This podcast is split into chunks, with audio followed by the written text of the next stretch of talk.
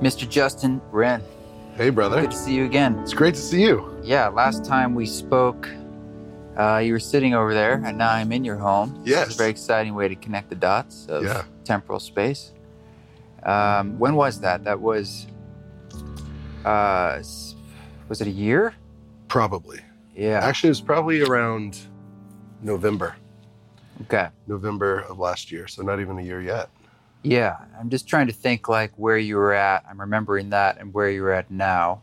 Mm. And you're back in training, right? Yes. Yeah. Hopefully, going to fight first quarter of 2022. So I was I was talking about a fight in Japan, New Year's Eve, December 31st. But Amy's uh, niece is getting married on New New Year's Eve. You changed your whole fight for a wedding? May, okay, so there's several factors. It's Yeah. the wedding, which is a great way to say uh, that, but also there is it's normally a fight in front of 100,000 people live, Normally. normally. Yeah, okay. But with COVID, it's probably going to be an empty arena or very few people. Crazy. And so thinking about that, you know, it's my childhood dream to fight at the Saitama Super Arena in Tokyo, Japan, New Year's Eve in front of Whoa. 100,000 people. and that would be epic. But the J- Japanese crowd is already really quiet, and I love that about them. It's like a tennis match, but it's it's like MMA. Even more quiet than a tennis match. It's it's there's little golf claps and oohs and ahs if someone defends Oh. something. Yeah, Oh. yeah.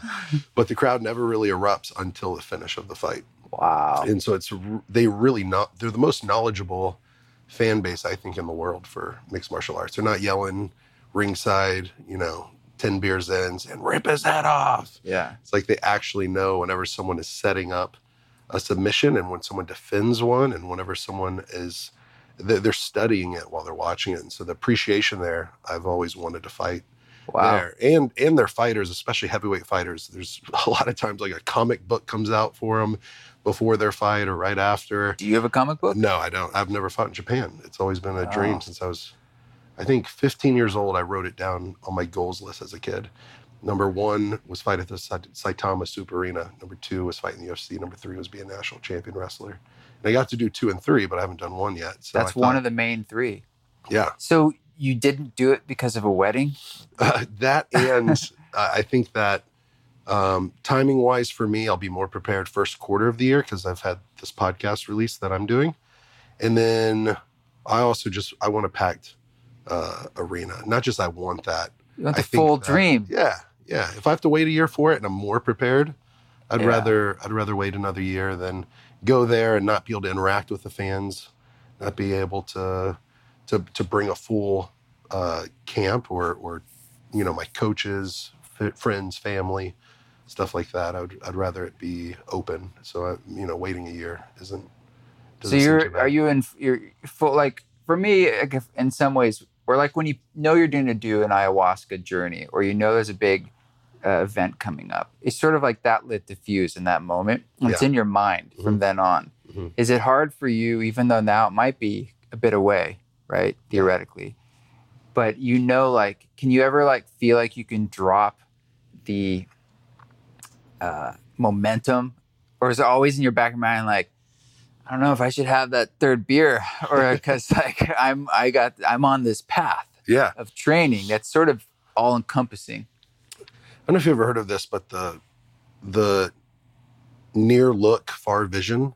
I had a board member um, who's no longer on our board because he's he's had some medical conditions, but his name's Joel Swinehart. He's an incredible man. Uh, has has done a lot in his career, but he always talked about fight for the forgotten, getting the right board members that are almost like an armada. He would use these military kind of terminologies, where he's like, you want your uh, battleship and you want your uh, I don't know the one that the planes land on and can take off. You want your submarine. You want all these things. He always tell me like near look, far vision. He says if you take a penny and you put it in front of your eye, that's that's the near look. Like you're focused on that, but you also got to have the far vision where you can like move that and see where you're headed. And so the near look for me was I've got to fight this New Year's Eve in Japan. So Amy and I were talking about how we're going to make it work. Uh, she was like, "Well, the wedding's actually on the first, And so theoretically, with the timing, I could fight and just get on a plane and come back and potentially make it. But From Japan any, to here, yeah, I think right, isn't that Uh, which aren't was the time of go? us? I think they're ahead of us. they're they're ahead, I believe. Yeah, because the so we're talking about how can we find a midnight flight or a Oh, red man. red eye or Private. something You have like to go that. private, Yeah. so it, it just didn't seem like it was in the cards. So the far vision is, and this is what my coaches said too, which is, we know you as an athlete want to circle a date on the calendar and say this is when I'm doing it, so you can put everything in your life around that. But with a podcast release, with me getting healthy again, with it have being two years off since I fought because of shoulder surgery, things like that. Um, they're like, why don't you just feel healthy? Why don't you get in the routine here in Austin, feel great at Onnit gym with my strength conditioning, which has never really been that big of a focus of mine. strength conditioning. Yeah, strength like uh, weight training. It's normally been in kettlebells, and that's why I really like Onnit because it's more functional. hmm I worked out there movement. once. Yeah, Yeah, it was fun. it was fun. Yeah, it's a It is cool gym. Like you're saying, it's more movement based, functional based. Yeah.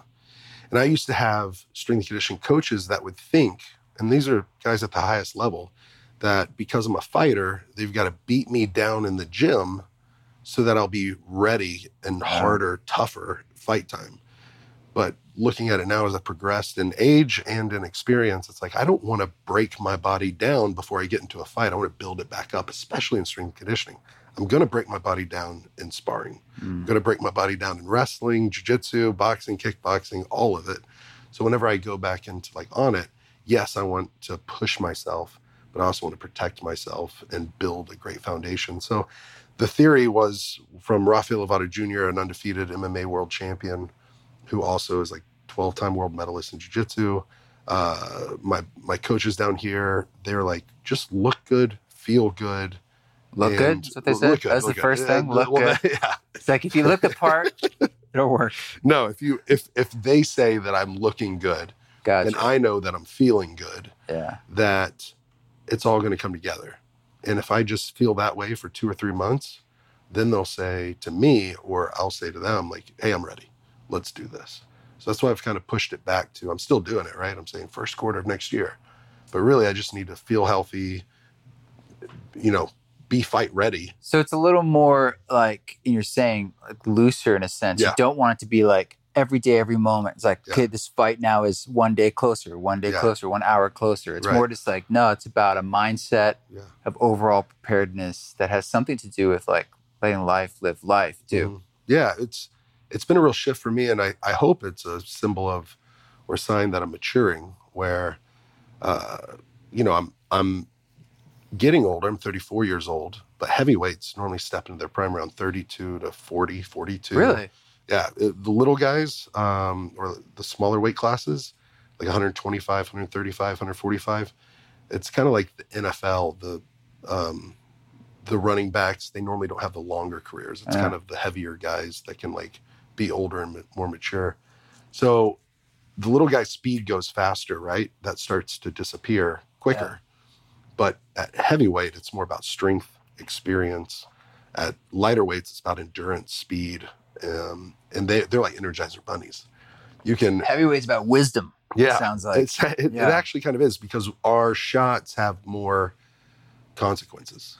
Uh, probably eight out of 10 fights at heavyweight are a finish, whether it's a knockout or a submission. And then I think that's the statistics that the lightweights, flyweights, those energizer bunnies, they can hit each other in the head, elbow, knee, and kick. And a lot of times those guys can handle it for three rounds, five rounds, uh, because it's a lower statistic of finish man. rates. One, two, three out of 10 fights So- get finished. You, uh, correct me if I'm wrong, but you're Yeah. undefeated, right? Not undefeated. Was it 15 and two. 15 and 2? Yeah. Actually, that actually helps my point. I was going to, question I was going to ask actually. Is like, I feel like that's better. Because if someone defines anything as like undefeated, then that's like this super black and white Hmm. thing that you have to like work against as opposed to like, it's a little this, a little that. I mean, 15 2 is amazing. Thanks. you know amazing Yeah. and i would be like negative two or I would be like, you know, I would be. Negatives is pretty. I wouldn't make it in the ring. Yeah. I'd be the guy who's like, it's a negative if you didn't even make it into the fight. You Yeah. just bailed before you stepped in the ring. You you actually see that at the amateur level where it's they see really the, they see the person in the ring. They're like, you know They what? Don't show up. I'm my, tapping. My, my third Yeah. fight, my third fight. Now this was back in the day, kind of still in when the sport was being pioneered. Um, well, I mean, it started in '93, but I started fighting in 2006 professionally. I was 19 years old, and the third fight, I was in Iowa. I was at Iowa State University wrestling, and I was just attending. I had had two pro fights, but I was in the crowd. I was in dress shoes, a button-down shirt. I was in the crowd, and What? one of the opponents didn't show up to fight. Come on. And they're like, Yeah. you want to do this? Well, the the the promoter got in there. It's a nightmare apologize. for me. Yeah. it's like someone's like, you. No, they didn't point me out. I was actually I was 19 years old, and I was on my third beer, just thinking I was attending and watching That's the even worse because then you're like, I can do this. Yeah, yeah. Yeah, they didn't know I was on my third beer, but I was uh, there, and the opponent got in. The promoter apologized, said that his opponent showed up to weigh-ins, agreed to the fight eight or ten weeks earlier, uh, with, had a full fight camp, showed up at weigh-ins, did the face-off. Night of the fight, he just no-showed.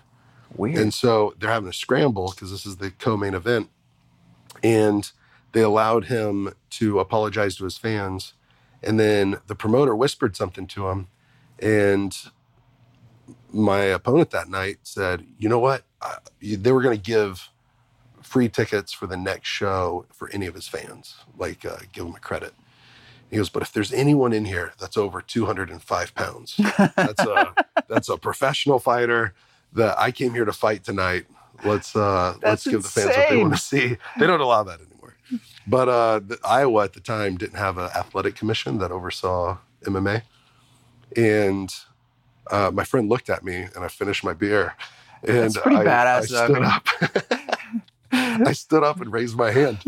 And uh, so I went in there and they asked, and I said, Yeah, I'm a fighter and I'm a heavyweight. Let's did you? do this Did they give you some clothes, Oh, or you just that- went? You just that's the worst part of the story, to be honest, because it was my fastest fight I've ever had.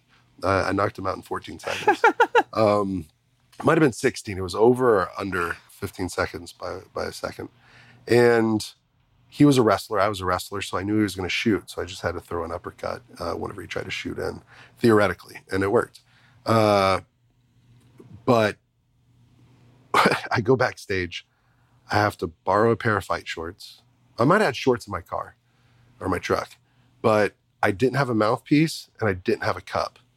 So oh, I had to get a boil, boil and bite mouthpiece that we used a, like a coffee uh, pot to try to try to mold it, but it wasn't hot enough. Um, and so I got a little bit of a bite, and I knew that if if I got a good punch, like my mouthpiece might fall out of my mouth. And then we had to wait for some other bigger guys on the undercard um, to get done, finish finish fighting, and I wore a three the the light heavyweight fight. They fought three full rounds. They were dripping sweat. It was a decision, and I had to borrow one of those guys' cup uh, and Ah. jockstrap to put over my. yeah, I would have retired. Yeah, yeah. I guess I wanted the money. I needed the money, I think, for rent. So I uh, I used that sweaty jockstrap over my boxers. But still, Over it your was, boxers. It was it was disgusting. oh Yeah, God. cups don't really work right, anyways. If you wear them over over the boxers. So was it one of the greatest moments of your life when you like knocked the guy out and you're just like I think I just wanted out of that cup. I wanted out of that sweaty, sweaty jock. But yeah, it was, it was, it was a cool moment because I had a bunch of friends there, and none of them knew how to fight, and I had two of them in my corner that night, and I was like, "Just give me water if it goes to the second round." amazing. It's Yeah. it kind of speaks to to uh, the like sometimes where preparation when you know about things and then you get to prepare and prepare and prepare, which is great. But at the same time, what value there is when you can't do that, Hmm. and it's just something's placed in front of you. You meet the moment, and how we're able to do that. You know, it's when there's no options to like get in your head about it or think about it or anything. It's just like you just you step in. Yeah, you just set up. You just don't think about it. You just step in. That's what we're going to do in the ice bath after this, right? Yeah, you have an I mean, ice I want you to get. I want you to get in that I'll tell you what we'll do. flow state. I'll tell you what we'll do. We'll do some stuff. podcasting and then we'll do the ice bath and we'll do at least five more minutes immediately after the ice bath of podcast. of podcast. Okay. we'll so Yeah. the audience can have a little bit of. maybe Uh, we record while we're in there. Oh, Oh, from Christ. the outside. yeah, we might not. We'll try. We might not use it. Yeah, Yeah, we'll I get think some when you don't have the time to think about it, because this is what I was saying about amateur fighters. It's really hard for someone to build their amateur record. I, I think it's easier nowadays, but there'd be people that think they want to be a fighter or think they want Right. to fight, and they might be training. I know a guy that was one of the best in the world in the gym. He had beaten UFC champions three out of five rounds, four out of five rounds, sometimes five out of five rounds in the gym. But then whenever the lights were on and the crowd was there and he's fighting a guy that's nowhere near who he's beating in the gym, he would almost be paralyzed with fear getting in there. And he would think and he would say out loud, he would voice saying, um, you know, I've seen this guy's fights and yeah, I can beat him here, here, and here. But if he just gets this, he's going to win. And I was like, you can't be saying that backstage. You can't be saying that in the build up to the fight. I mean, it's good to know this guy can win in these areas. But if you're like giving yourself an out or giving him the the opportunity in your mind to beat you before you ever get in there, you got to have that competitive edge where you believe in yourself. Yeah, what's what's that like? Like, what's the mental picture in your own head? Yeah, For me, and I, I don't want it to sound cocky or arrogant, but when I know I've put in the work, Mm-hmm. then I feel like I've earned the right to face him and to win if I've done all the right things. I vibe that with music before. It's like if you Yeah. rehearse, you feel like it's like you've been going to the gym in a Mhm. sense, yeah, like, for sure. it's like, well, I, I know I've been doing that. Yeah. And that it feels it feels good. Like you feel Yeah. like your muscles like at least I feel like I can run the race. Yeah, for sure. You know? And if you if you haven't done all the right things, now all of a sudden doubt can creep in. Yeah, it but can take it's gonna creep in. Yeah. So what do you? Is it about Well- pushing it out, or is it more about allowing it in? And I think it's more about focusing on the right things. I I, I normally push it out, uh, but I'm my coaches have said, and I'm very grateful that they say that I might not be the strongest or or the most talented, but I want it the most. And so mentally before the fight, like I'm confident. I know his strengths, and I've watched his strengths and his victories more times than he has, um, and and more times his coaches have, more times than my my own coaches have, trying to find his his weaknesses. Um, and I prepare for his strengths. But whenever I go in there, I'm like, I've earned this. I want it more than he does, and I have more reasons. As I've grown older and I've started to fight for the forgotten, I think it's it's the person with the most reasons that usually wins. really, And yeah, you, you see in the Olympics the guys that break the new world record or um, whoever it is that breaks the world record. A lot of times it might be something that motivated them about family or country or uh, legacy or the community that they came from. You know, I came from the inner city and I want the people in Ferguson, Missouri to know they can do this too. You know, they can make it out uh, and that they can be a voice for their their community. Um, for me, when I win now, the last three fights or so, I've been able to donate, and I've been able to know that another well's going to be drilled in a community that I've done the water walks and seen them without. Um, that's one thing that I would do to relate it to our well drilling teams. Every village that I've ever been to that we've drilled a water well, first thing we do whenever we unload everything or before we unload our well drilling equipment and walk it in there, hike it in, I'm always like, let's go on the water walk with the women and children. And maybe the seventh or eighth one, we were all tired. It was a long journey. I remember my well drillers going, it's just going to be the same as as last time. Our, t- our team, and they're they're they're like my heroes. what's a, what's a water walk? What A water mean walk is oh, it's it's a good thing to explain. Oh, uh, the average woman in Africa or child that either can't go to work or can't go to school or just has to do the daily duties. Um, normally, it, it's a cultural thing that the men are are doing a lot of uh, manual labor in the fields, or and so the wife might be taking care of the home, or they're both at work and then they have to designate a child that can't go to school because now they got to do a six mile round trip walk to a Mhm. water source that might be clean but most likely not Right. and it's five gallons of a jerry can which is 20 liters which is It's heavy. 44 pounds Yeah. 44 Super pounds. heavy. And for some of these children, or the, the women normally carry two at a time because you need more than five gallons. 88 to- pounds? Yeah, you need more than five gallons whenever you're you're and sometimes it might be a smaller maybe they're carrying a, a five liter one and a two and a half or sorry five gallon one and a two and a half gallon um but still that's what six around 66 That's crazy. pounds Yeah. I mean, uh and so we would go on these walks with them to their water source and we would carry it back too and we'd have them show us their water so like their dirty water they're drinking from so that i would be and our team would be reminded that this is their water now so this is what we're fighting for is clean water and then on the tough days whenever you want to quit or tap out you're reminded of that walk. And like it's going to be the same thing. I go no it's it's unique to this place.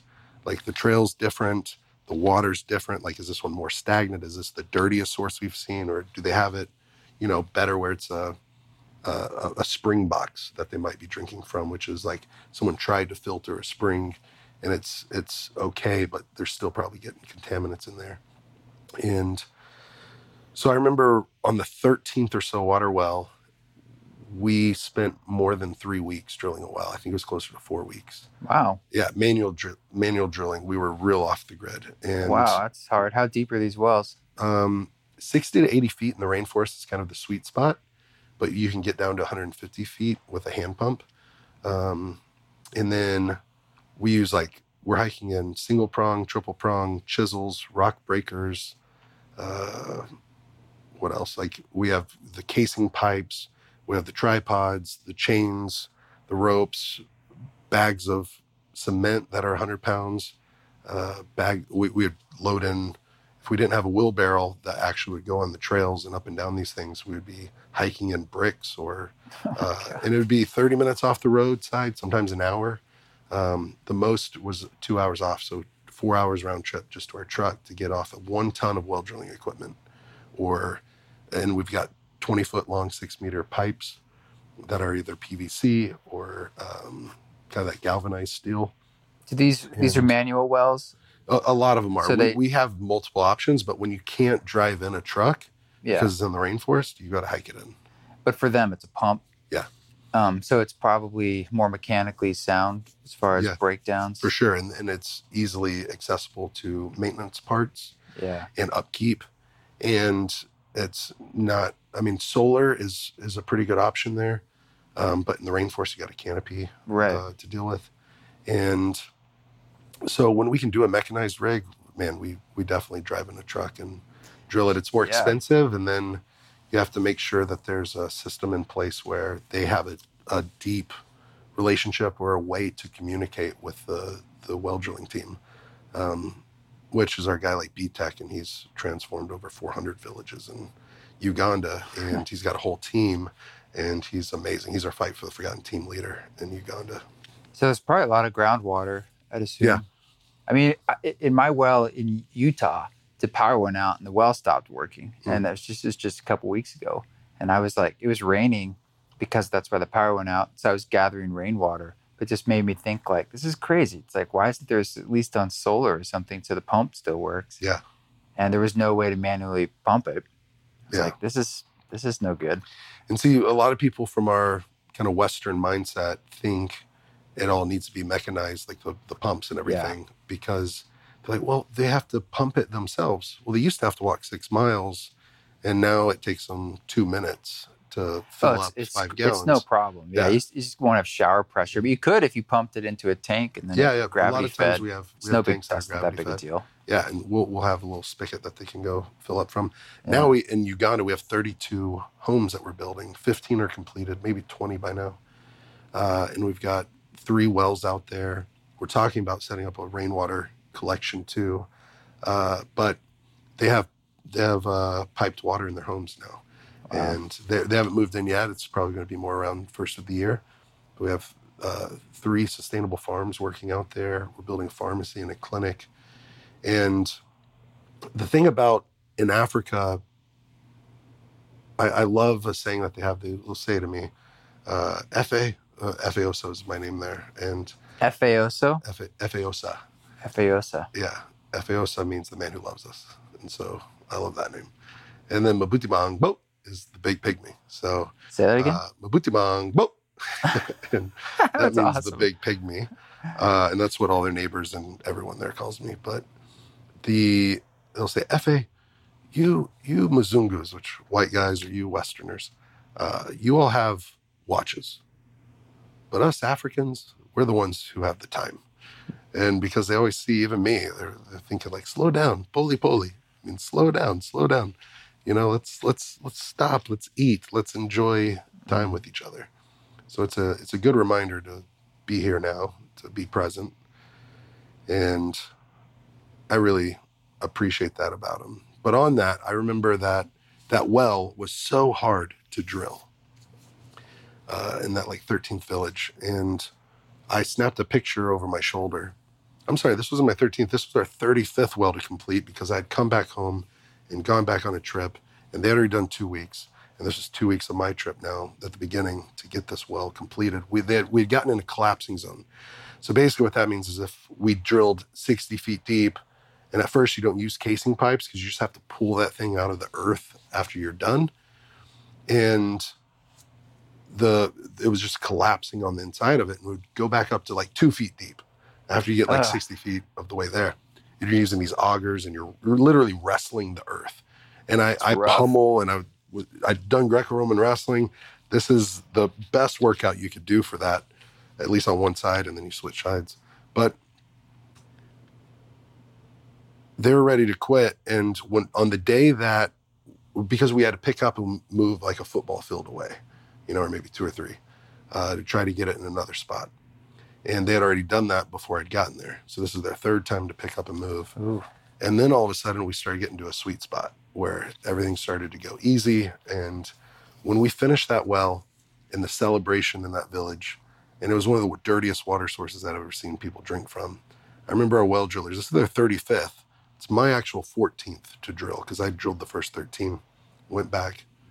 And to see their joy, that's like a much deeper joy. For me, I've been to the Super Bowl, the World Series, NBA Finals, some of the biggest fights, packed arenas, and hear the cheers and the applause.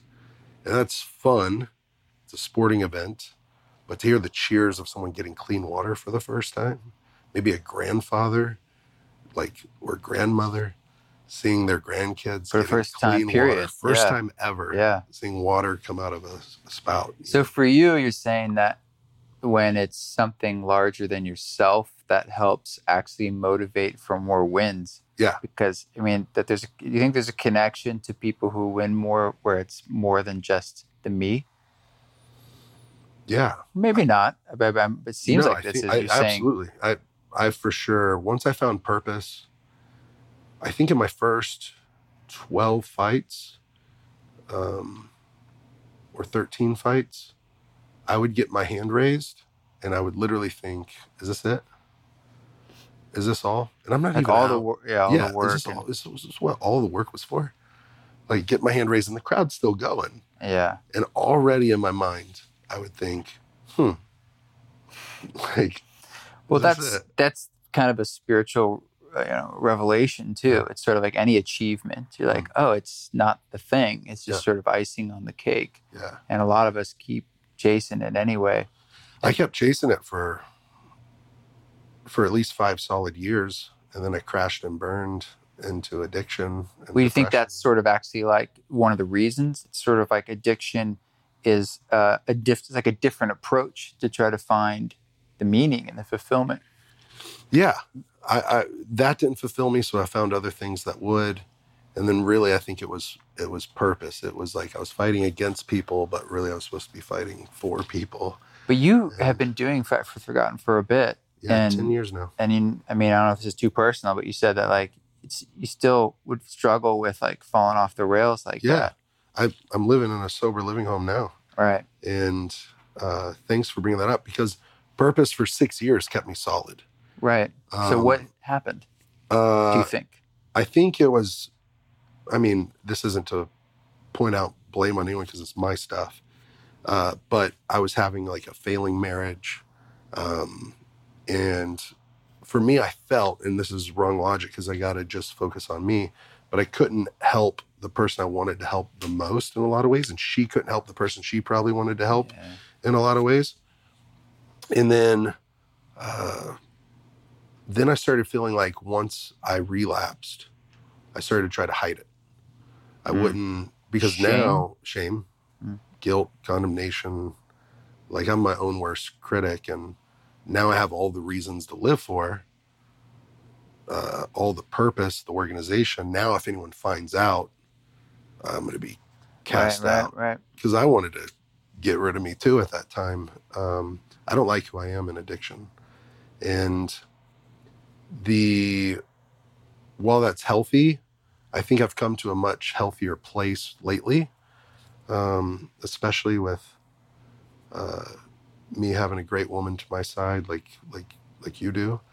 Uh, she's she she talked to me about one thing where I said I need to attack what's been attacking me. I need to beat this out of me, you know. And I think about it like training and stuff like that. And I don't like it, got to change it, and I've got to be aggressive with it. And maybe that's that kind of warrior fighter spirit in me. But Amy goes, "That's never worked for you. Stop." I was like, "What do you mean?" She goes, "You got to love yourself." And if you don't love that side of you, and now my sponsor, who's my boxing coach, says, you got to love that you're an addict. Because if you weren't, you wouldn't have to work for it harder. You wouldn't have to make these changes. You wouldn't have to better yourself. You wouldn't have to be more careful.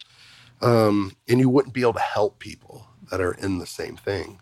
Like what I was telling you about Chris earlier. And, and so for Amy, she told me about a book called Love Yourself Like Your Life Depends on It. I think his name's Kamal that wrote it. I've heard of it. And when she gave me the book, she said, read the title. And I said, love yourself like your life depends on it. Done. She goes, yeah. she goes, why? And I was like, uh, and she goes, because it does. Mhm. Because it does. And that's helped me a lot. You know, I'm a, I guess I'm a lover and a fighter because I really care about people. Um, but I wouldn't give myself the same love, ever allow myself to give myself the same love or grace that I would give to other people.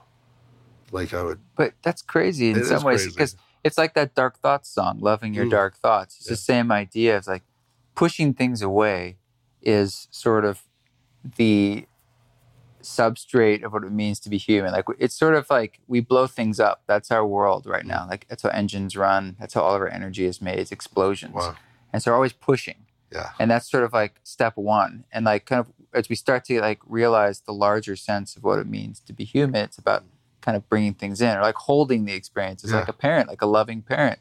So your dark thoughts, in a sense, pushing them away versus like, oh, I'm just I'm just holding with that with love, and I it's like loving the imperfection. yeah. And it seems like that's the same realization you're having about your addiction. I am the this last relapse, which was more than four months ago now. I think um, I it was it was a short one, but it was one that like it went hard, it went fast, and it, it was weird because like the stints of them would go from like a two month period to a one month period to a nine day period to like a five day period but the intensity of those times Mm. was uh, like the five days was almost worse than the two months and or was Where were you? uh, I, I went back on a trip to oklahoma Isn't that where it happened? I I have a vague memory. There's Yeah. a connection to Oklahoma.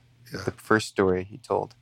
Um, I've had a couple there because I lived Yeah. alone, Yeah. and this one I went back and it was supposed to be a great trip, and I had some great meetings set up, and then all of a sudden I dipped out on them, and uh, and when I came home to Amy, it rightfully so, uh, I, you know, my stuff was packed, and she's like, I, I, I just can't, I just can't, you know, she's got two girls. Um, and I'd already set up a sober living home because I saw the intensity. I saw that I dropped off the map from her and my responsibilities and the people that I love. And so I'd already set up um, going to a sober living home here. and really working on on me and loving me because I don't I don't want to put Amy through a cycle of this. And honestly, the, I guess the the good thing that happened is her and I have more of an open, honest, trusting relationship than we ever have had. We've always had an incredible amount of love for each other. But I think she can speak to me more honestly than ever before, and I can speak to her more honestly than before.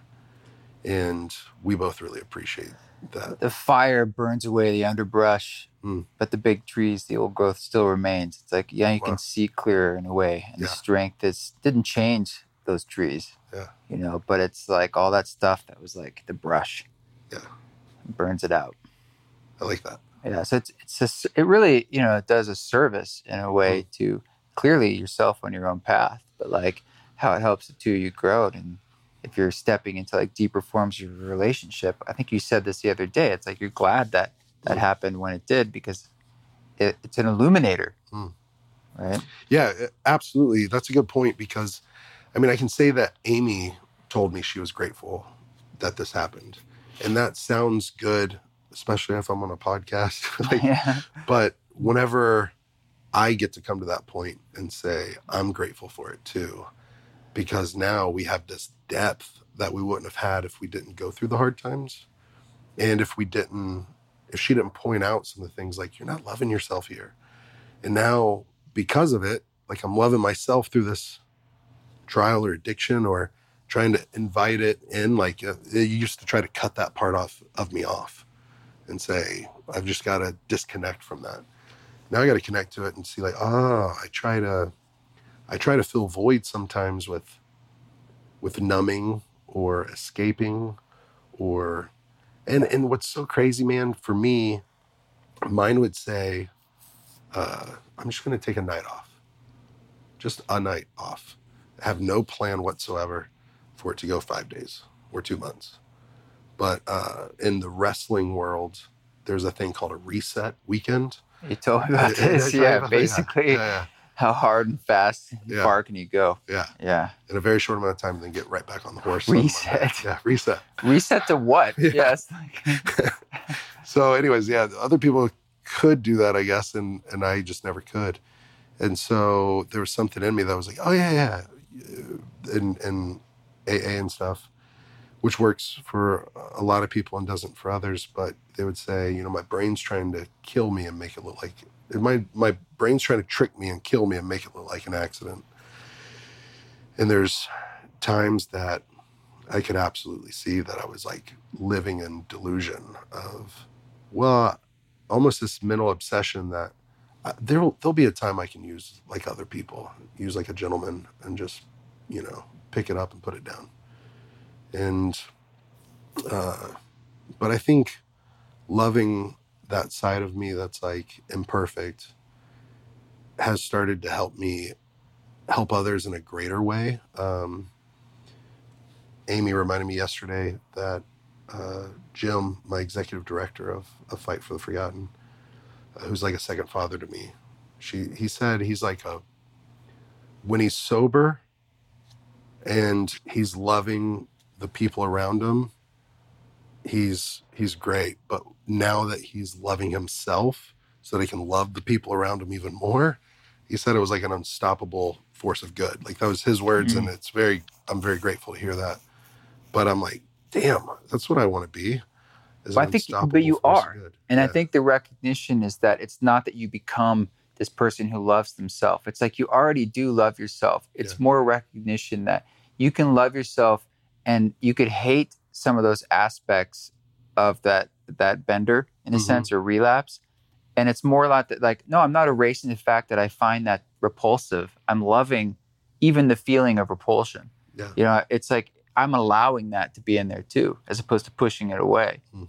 And I mean, to me, that seems like that's kind of next level because it's always gonna, those feelings are gonna exist. yeah, And it's more uh, saying, like, you're here too. I'm not saying you have to be excommunicated, but it's just like, you know, that's not the whole truth. That's not Yeah. all what I, you're inside this space of love. That's the truth. And that's just something, that's a piece little thing in there. It's a color that you paint with, but it's Yeah. not everything, yeah. you know? And trying to say it's gone forever, it's Yeah. never going to happen. Not that the relapsing part. I'm just saying, mean like the feelings that that are the Yeah. seeds of that. I've sort of learned that there isn't any feeling that's final, if that makes sense. right. Everything where- moves. Yeah.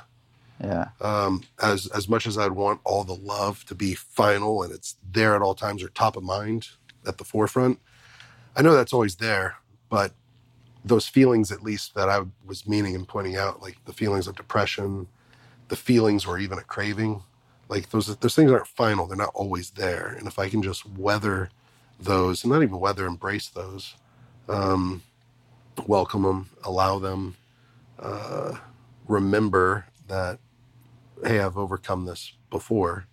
I'm going to overcome it again. It's kind of a bird top level view, bird's eye view. Yeah. It's kind of watch as Ram Dass would say, like watching the show go by. Uh, it's sort of like you see it happening. It's okay, well, this scene's going to end. You know, I can like let that as opposed to like I know in my mind sometimes that I'll attach onto it and then I'm giving it more fuel Yeah. and then it becomes like the whole show and then I'm like inside it as opposed to like no that's going to pass. Yeah.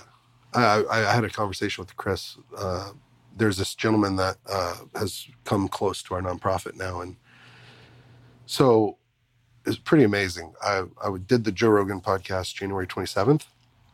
That was my last time on there. And this guy, Chris, messaged me right after it. Well, it's 9.58 p.m. on January 27th, the release, the same day as the release. And then right before, I, I was actually in this ice bath you're about to get in. And Yeah, we'll do that in a few I, minutes. I did a I did a IG live, and I got a comment, and well, a bunch of comments that said, "Go read this comment. Go read this comment." And I finally went up and and read it, and Chris had put on there that I was walking to the on January 27th. I was walking to the Brooklyn Bridge to jump off.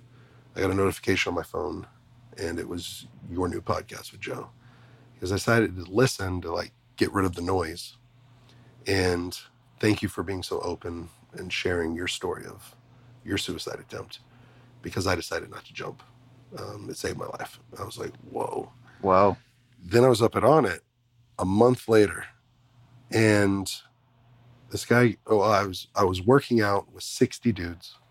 I started walking out, and I heard footsteps running up on me. I stop, I turn, and I get su- a surprise hug. That's the sweatiest surprise hug I was ever given, longest. Called the Austin style hug, but it was this this guy from from New York, and I all I hear was, "I'm the guy. I'm the guy." I said, "Hey, buddy, you got to help me out. What's that mean?" Yeah, I've been mugged where someone Yeah. came from behind and be like, I don't know how I'd feel initially. yeah. Uh, I I turned around and he front hugged me. But anyways, I I he I go, "You're the guy." But what's that mean? He said the Brooklyn Bridge, and I looked in his eyes, and he had tears welling up. And I just pulled him back in and gave him an even longer hug. And I was like, "Wow, bro." Um, we took a picture together, and the next day I went to a drug treatment center, a 90 day inpatient rehab, and I, I shared my story, and I'm there with my boxing coach, my sponsor, and a sparring partner who's also in recovery that I spar with every Sunday. And during the Q and A, they said that they learned about vulner. One guy says we learned about vulnerability yesterday, and uh, today we learned about synchronicity. He goes, yesterday I got vulnerable and said I want to be an MMA fighter, and today, the synchronicity is you guys are sitting here. And he said that, and I go, well, wow. Well, let me tell you about my yesterday. and I told him about Chris's story. Well, 30 minutes before I got in there for the treatment center, I sent Chris the photo we took together. He asked me to take one on my phone. It was a little better of a phone or camera. So I did, and I sent it to him. He goes, Man, I love that we took that picture together. Thank you. He goes, Don't think I'm crazy. I'm covering my teeth because I lost nine teeth when I got hit in the mouth with a baseball bat in Harlem. Oh, I was like, Whoa. Oh, God. And I go, you got to tell me a little more about this.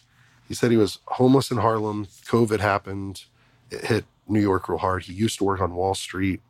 Had a bad, yeah, used to work on Wall Street. Had a bad breakup, relapsed, uh, COVID shut down. He ended up couldn't pay rent, and he was homeless in Harlem. Brave soul. And they, I, I just got to go on the walk with him, and we went to New York, and he showed me the spot in the 125th Street, like in Harlem. The spot seven guys jumped the, the turn t- turntables, whatever you call them, not turntables. Turnstile? Turnstile. There you go. Yeah. Turntables, what you do. Two turntable. yeah. Uh, uh, Two turnstiles. yeah, two turnstiles. And so they jumped that. They had a baseball bat. They took his money. He said, I gave you my money. Please don't hurt me. And one of the guys said, wrong place, wrong time, wrong color. And hit him three or four times in the face with a bat. He was in ICU for like three to five days. Actually lost nine teeth and a bunch of others were damaged. Whoa. So he told me that. And I, I shared at the treatment center that he, he was worried about his smile, but you know, a smile, small potatoes. He's got breath in his lungs. He's got a beating heart in his chest. The videographer that was there for the treatment center, all of a sudden I, I go to my car after meeting the guys, shaking hands, and I hear footsteps running up on me again. And I turn around, he he puts his hand on my shoulder and he's breathing heavy. He's like, I gotta tell you about my yesterday. And I said, Sure, what's what's going on? He goes, I met a I was hired yesterday by a man starting a charity for guys in recovery that need new smiles. He's a dentist. He's Austin's best dentist. He started flipping through pictures of him on the magazine of like Austin's best dentist. And mm-hmm. Uh, he pulled up the Google reviews. The guy's got like 1,500 five star reviews. I'm like, wow. He goes, can I call him? Can I, can I tell him about Chris? I'm like, yes, absolutely. So we were able to get him a minimum of a $60,000 brand new smile. He spent 20 hours in the chair. Whoa. Well, we went to the workout on Thursday. This this men's workout at Onnit, and this time we're at Zilker Park. I brought the dentist with me, who's like an Ironman, like third place in the nation or something crazy, eh, or at least some big national one. And I have Dr. Dave Frank at a Walden Dent- Dent- Dental here in Austin, holding Chris's feet during the workout. They're doing push-ups. He doesn't even know he's about to get a new smile. And uh, at the end, we all circled up. I spoke. I had Chris share a little bit vulnerably, and then uh, show the community that like we we we have this support system around us. There's like 60 dudes minimum that meet up every Thursday, work out to, together, and then we had Dr. Frank step up and he surprised Chris, and we're going to the going to the uh, dentist office right now. Taking Right now? right now. We're I saw the picture Yeah. and it was incredible. I mean, it's an incredible, transformation. He had two front teeth and three bottom teeth. He must be over the moon. Yeah, I mean, yesterday there was a girl at Onnit that I was able to wingman with them, and like they might they might go on a date here soon. Wow. And, uh, yeah, they were at least going to go on a hike, and uh, Amy called him handsome. Amy and her her daughter Sydney was there, sixteen years old, and they were crying when they saw the transformation. What a And, journey. Yeah, I mean, you have such a big heart, man. It's insane. It's like, and I love that you're turning it a little bit more onto yourself too, Yeah. because it's like you're a giver in such a way. It's like, thanks. It just blows me away your ability to like bring in community and make things happen that you can't do alone. Mm, You know, sure. and I always think in my head like, well, what can I do? Or oh, I can't, I can't do that. I don't. I mean, literally, like, I can't do that thing I'm thinking about. But I never think about organizing larger groups. Yeah, Like, how do I connect to the person who can, or or even just put? It's like I don't know how it's going to happen, but I'll, I'll just say I want to be a part of helping make that happen. What's What's funny is before Chris Chris ever got his teeth, I went to his new smile. I call him Miracle Smile Chris now, and uh, I went to a sober living home. He moved here the day we hugged. He was one month sober, and I was like two and a half or three months sober. And I went there and we're hanging out, and he had told me how he moved here and he, you know, got. He said I was a hero of his. That's the word he used. I was like, man, kick me off whatever pedestal you got me on, because guess what? I'm in your sober living home, but you don't know I'm in a sober living home right now. And he's like, what? And I go, yeah, man, I'm just like you, and we got to love ourselves. And I gave him the book, and uh, Mhm. anyways, I told him beforehand. I go, you know what? I feel like we're gonna do one day.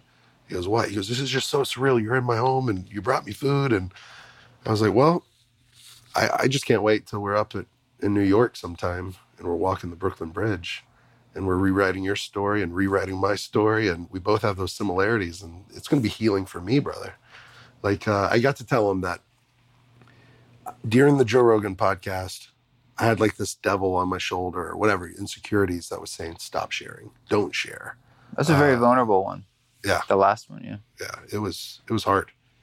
It, it you know it wasn't perfect before we got in there. That someone brought in like kind of COVID and and exposed us, and Joe's like sending his wife to go take this guy a care package, Oh, and, um, and there were just like some distractions. We got started two hours late, even though we were both there early, and I'd gone there a month before saying I'm going to share this, and I told Joe I got a story I've never shared before, and I want to do it because I think it's going to help some people.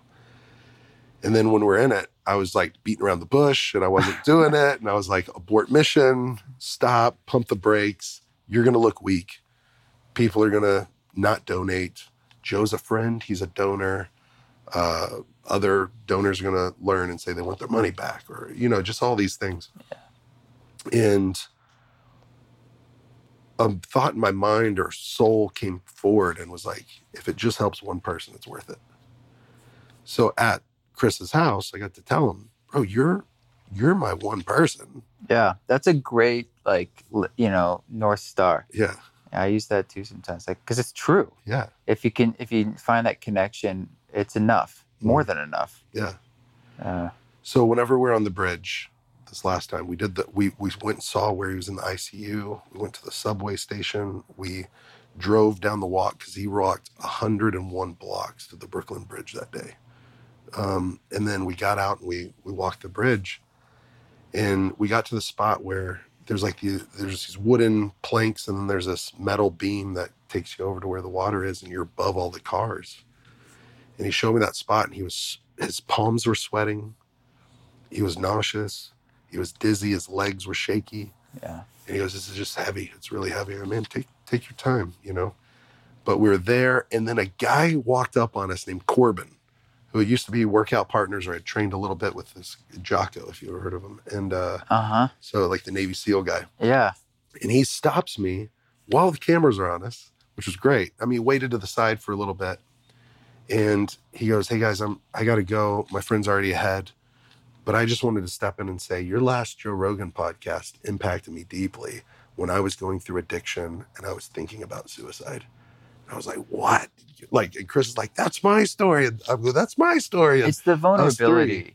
ah, I mean, yes, you, that was a very, very vulnerable podcast, Yeah. and I think people, especially when they see someone you that's a fighter, and you're sharing such vulnerable things, and, and feeling like uh, in that voice in your head that says, "I'm going to look weak," Hmm. and it's like, yeah, it is a feeling you're going to have, and that's beautiful. You like, I'm going to still share this story, and like, we're all human beings. Like, we all are scared about feeling weak and feeling overwhelmed and falling off the edges of Yeah. things, jumping off our whatever our bridge is, if not a literal bridge. Mm. And so Wow. I thank you for sharing those stories. Yeah. You know, it's amazing. Well, thank you for that. The the the part I was most excited about was a moment came where Chris said, "I I can't believe this that we're here. That Corbin just stopped us and uh, told us his story, and uh, that that I was listening to you nine months ago, and my his ears are still red from where he listens has earbuds and he listens to podcasts so much he's Yeah. got like red insides of his ears he goes, I, I was listening to this podcast and now you're on here with me. I go, stop. Say, I can believe it. Like, and Amy gave me that reframe and was like, no, stop saying you can't believe it. Say I accept can. the gifts. Accept yeah. the gifts. I love that. Yeah. And I go, bro, say I can believe it because this, he said he felt like a hundred pound uh, bag of bricks fell off his shoulders Yeah. and that he's never felt lighter in his life. Still on the bridge. And I go, bro, this is what healing feels like. This is what it looks like, brother. Like we're we're we're you, we came back here because we don't want to have this. We want to replace this. It's a pattern interrupt. Instead of thinking the Brooklyn Bridge is terrible and you hate it, now you can say it's part of my story and I love it. Rewrite the trauma. Yeah. Yeah. Well, I have a phrase that I, I mantra for myself that's I accept the love holding me.